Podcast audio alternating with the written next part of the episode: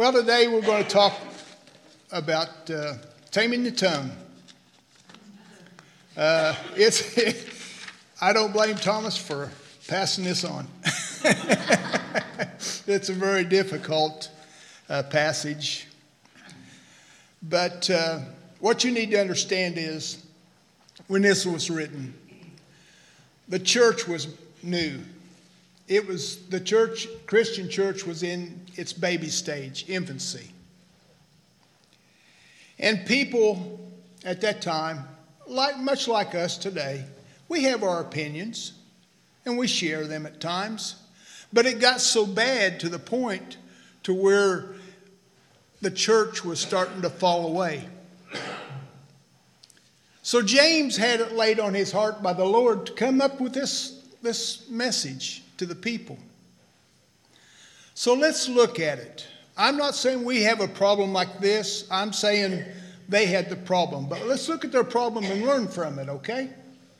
So if you would, I don't have the clicker thing, so I can't do the screen, but it's the third chapter of James.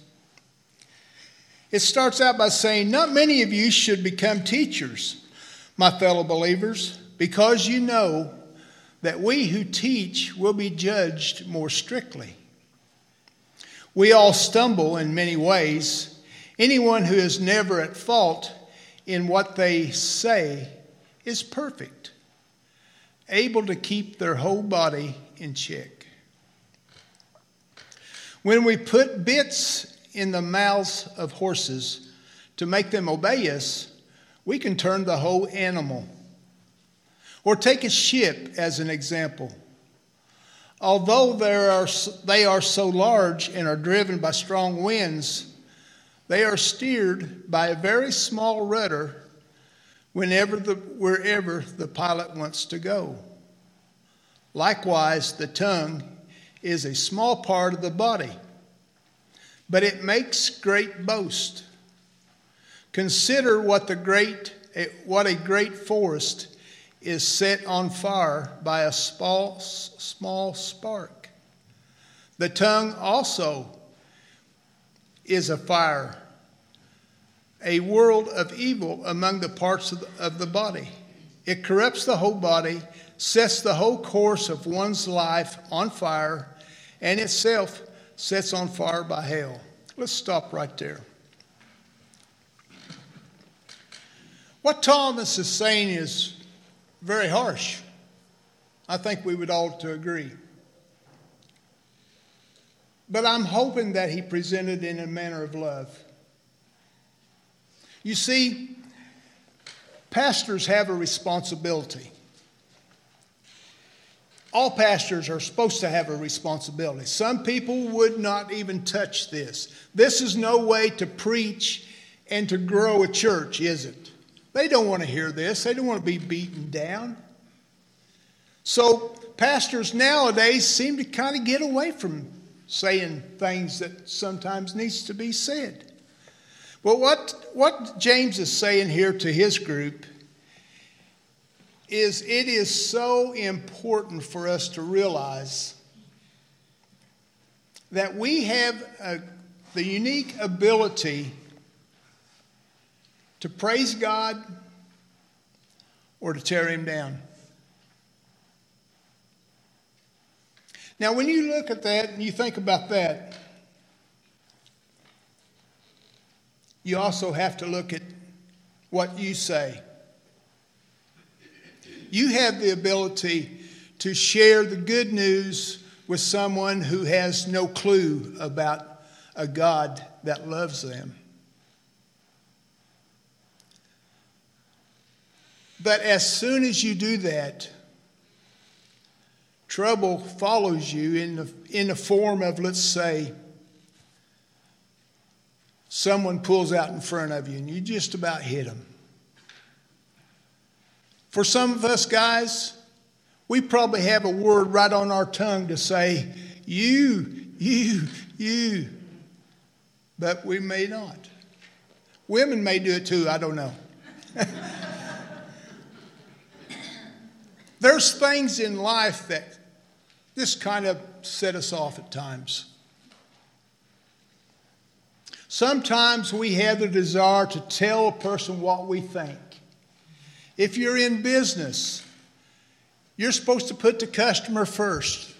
You're supposed to always be presenting yourself in the business with a smile. But you smile while somebody is constantly tearing you down. And you want to retaliate. You want to say or represent or give your feelings to those people. But you don't. Well, we can all think of things that cause us to fall, to falter. The point is this. In the Church of God, 40 years ago, we used to sing a song, "Be an Overcomer." It's still in your hymnal. I looked it up a while ago. It's 600 and something. But anyway, Barney Warren, he was a high-pitched tenor singer. He came up with this song. And it tells us to be an overcomer. You know, even though the world stinks, be an overcomer. Be better than that. And I think that's the message that I want to preach and to tell you folks today. When we leave here, I want you feeling better than what you did when you come in here. We're human. We make mistakes. But you know what? Every one of you, including myself, have been made by the hands of God. He's made every one of us. Now, what we've become might have been some of my own making or your own making. But yet God still is our Father. And He loves us. But in this process that we are in, called life, He knows we're not perfect. We make mistakes. We goof up. We say things we shouldn't say. Sometimes we say things in love, but yet someone else might take it the wrong way. We don't realize that, but that happens a lot. Whenever we're like on a board and we're trying to work things out. I've been a pastor for several years. My last church that I served full time was in Florida. I had one strike against me when I got there. I was from the north. I was from a different culture. You know, in my board meetings, I would say things that they didn't know how to take. I said them because I was trying to spur their thoughts about what we could do to reach out to those who have no clue. People in Florida are a lot like people here in Indiana. They know their church is sitting down on such and such boulevard, but they don't frequent it. They know it's always going to be there, but they don't want to take the time to come in on Sunday morning and see what's going on. Before I went to Florida, I was down at Huron, Indiana.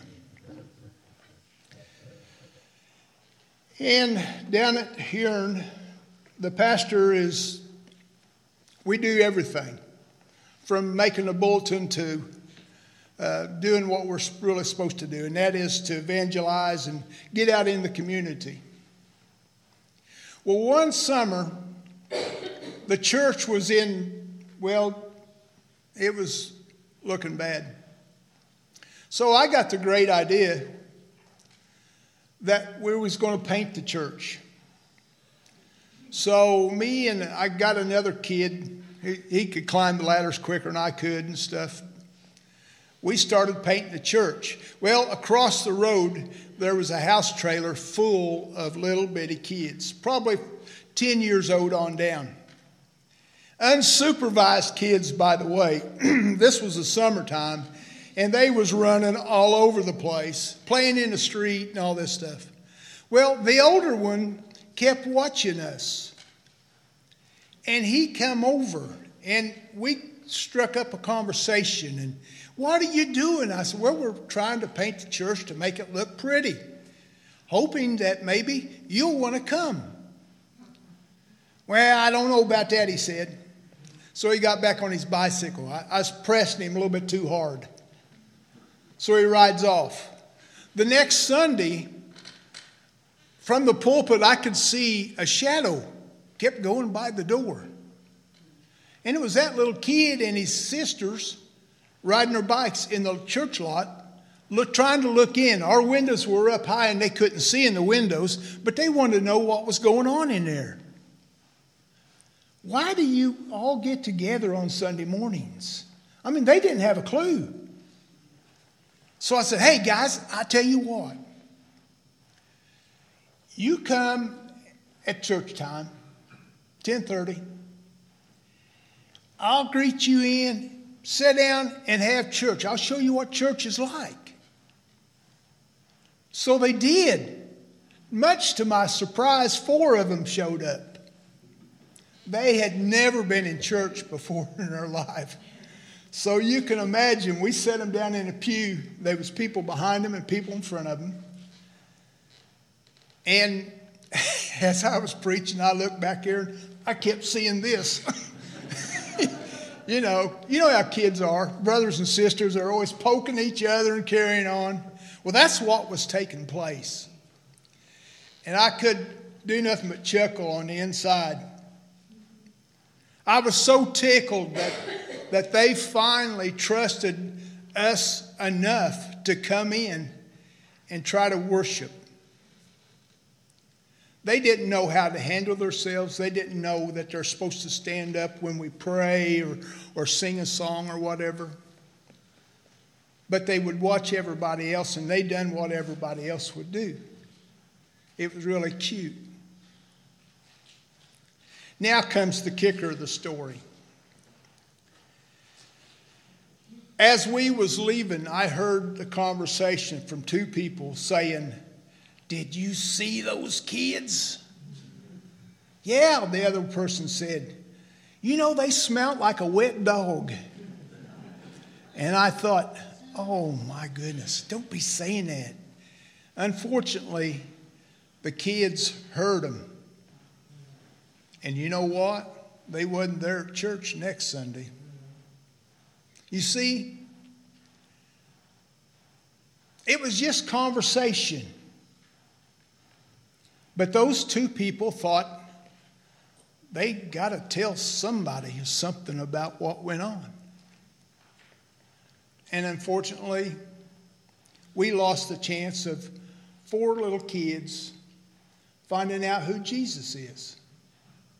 So they go back to their home, a house trailer, where there was a different guy staying every night. There was a different guy. So they didn't have a clue who their father was. They wasn't being taught right from wrong.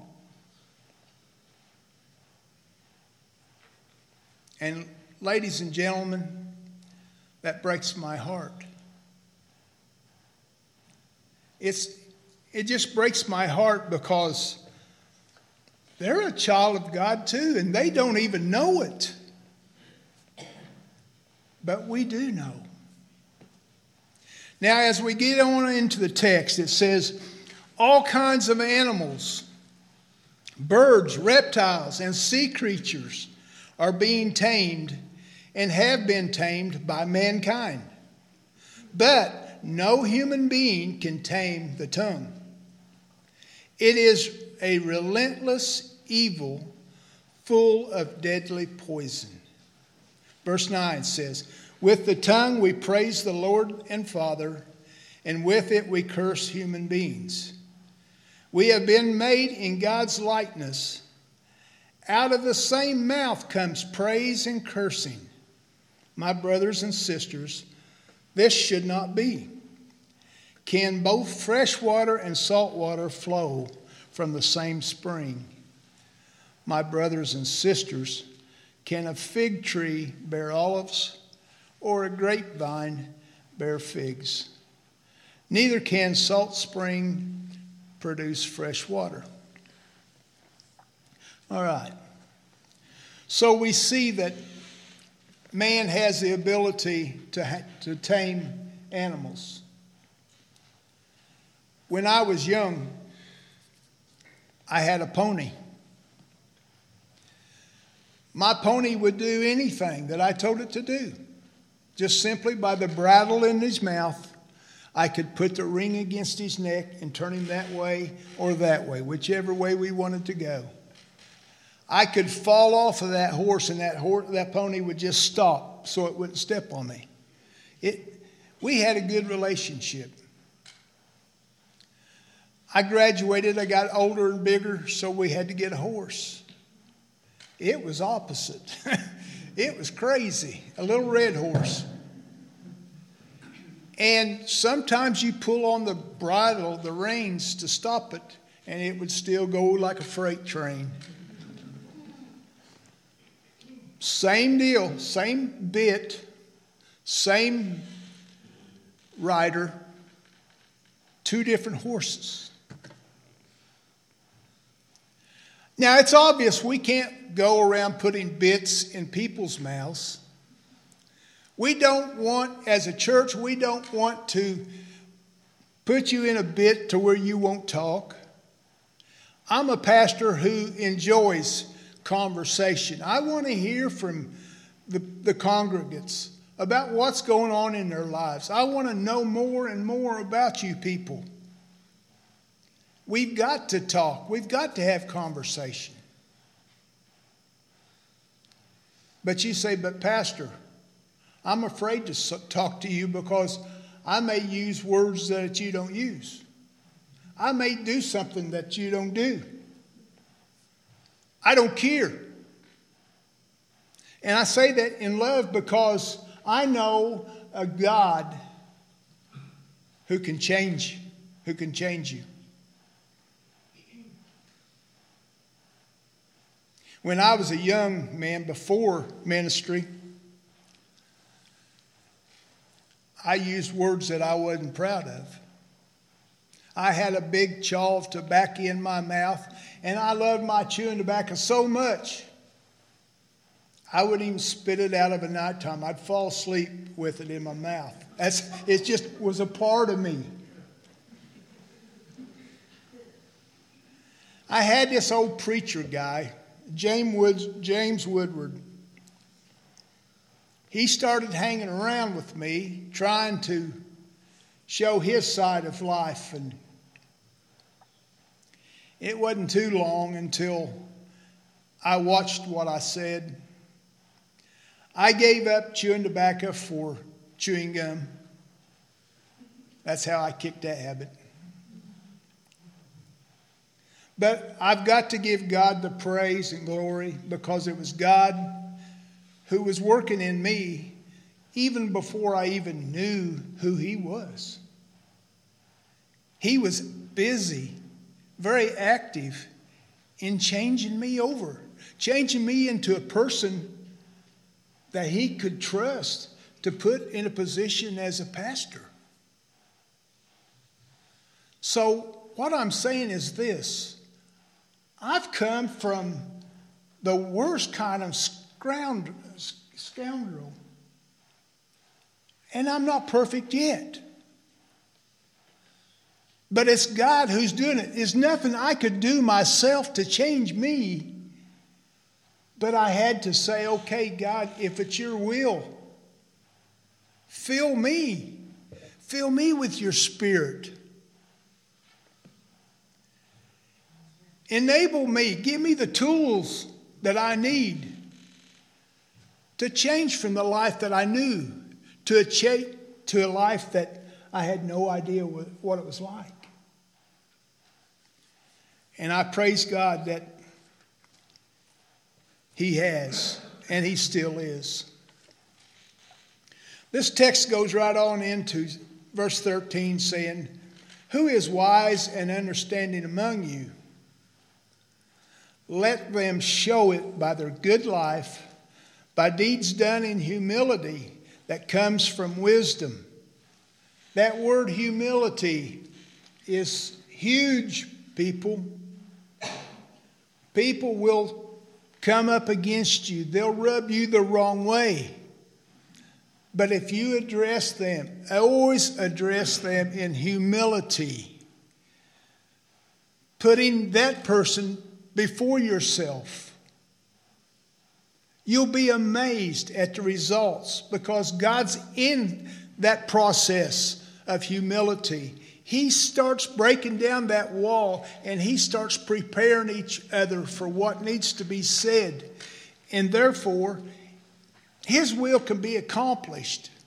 That's all part of God's wisdom. That's all part of God's plan for us. He says there in verse 14, "But if you harbor bitter envy and selfish ambition in your hearts, do not boast about it or deny the truth. Such wisdom does not come down from heaven, but is earthly, unspiritual, and demonic. For where you have envy and selfish ambition, you will find disorder and every evil practice. But the wisdom that comes from heaven is first of all pure, then it's peace-loving, considerate, submissive, full of mercy and good fruit, impartial and sincere."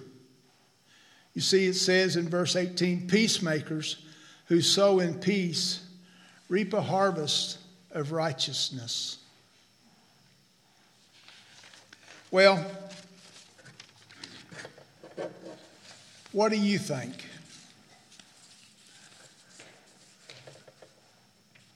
Do you need maybe to talk to God about some of your hard words? Well, it shouldn't be no shame. I think it's part of our wisdom. I think it's showing us that we're sincere. See, we want the very best for God. We want the very best for Stony Brook.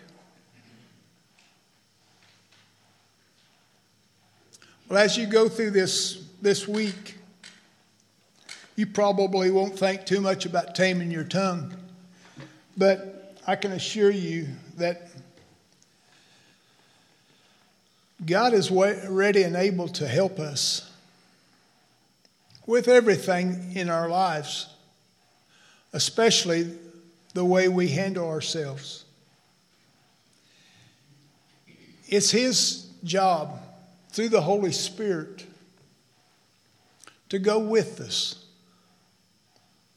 They won't prevent you or hold you back from doing anything. But only until you open up your mouth and ask the Lord to help you. That gives him the power to help you, to listen to you, to come to you in your time of need. God's word says, whenever you call, I am there with you. That's amazing. That's amazing. But God loves you and me so much that he doesn't want us to be alone. That's why he gave us the Comforter.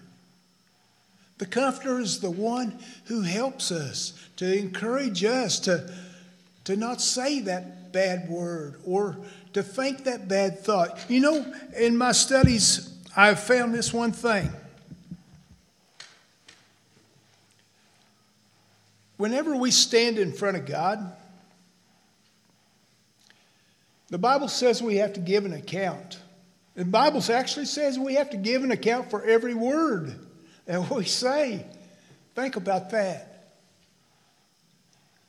But in my studies, it's revealed that every word, thought, or actions. God knows. God sees. We have to be ready to explain. Or we can live a life that is trusting. Even though we're trusting, we still count on His grace. But we'll be in better shape whenever we come before the Lord with His grace rather than our wisdom. So let's pray. Father, it's a privilege to be in your house. We thank you, Lord, for this opportunity to look to your word and speak through us. Lord, we just pray that you would be with our tongue. It's a very important tool that we have in our mouths, Lord. It enables us to eat. It enables us to speak. Help us to always be mindful of whose we are. Help us, Lord, to always help our brothers and our sisters. Help us to pick them up, to say words of encouragement, not words that will keep them beat down, but there's a lot of hurt in this life, Lord. It's a Christian who's supposed to stand up and in a loving way, show the way, shed the light, and to reach that one lost soul that has no idea who you are. Well, help us as we go through this week, Lord. Give us the words to say. This we pray in Jesus' name. Amen.